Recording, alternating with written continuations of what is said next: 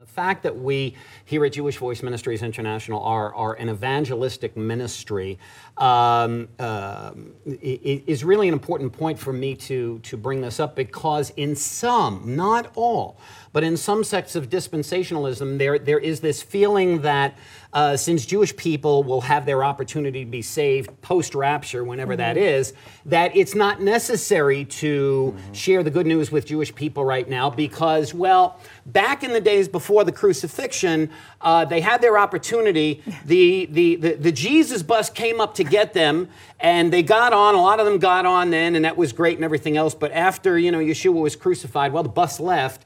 And the bus is going to be coming back again at the time of the tribulation, but in the meantime, no Jews can get on the bus. And that, and, and unfortunately, it sounds humorous, but the problem is it forces uh, uh, many well-meaning Christians to say, "Well, I don't need to share the good news with Jewish people uh, because they can't get saved now anyway." That is a lie from the pit. There are Jewish people each and every day coming to Yeshua in this time in all periods in all dispensations. So please don't withhold the gospel from them.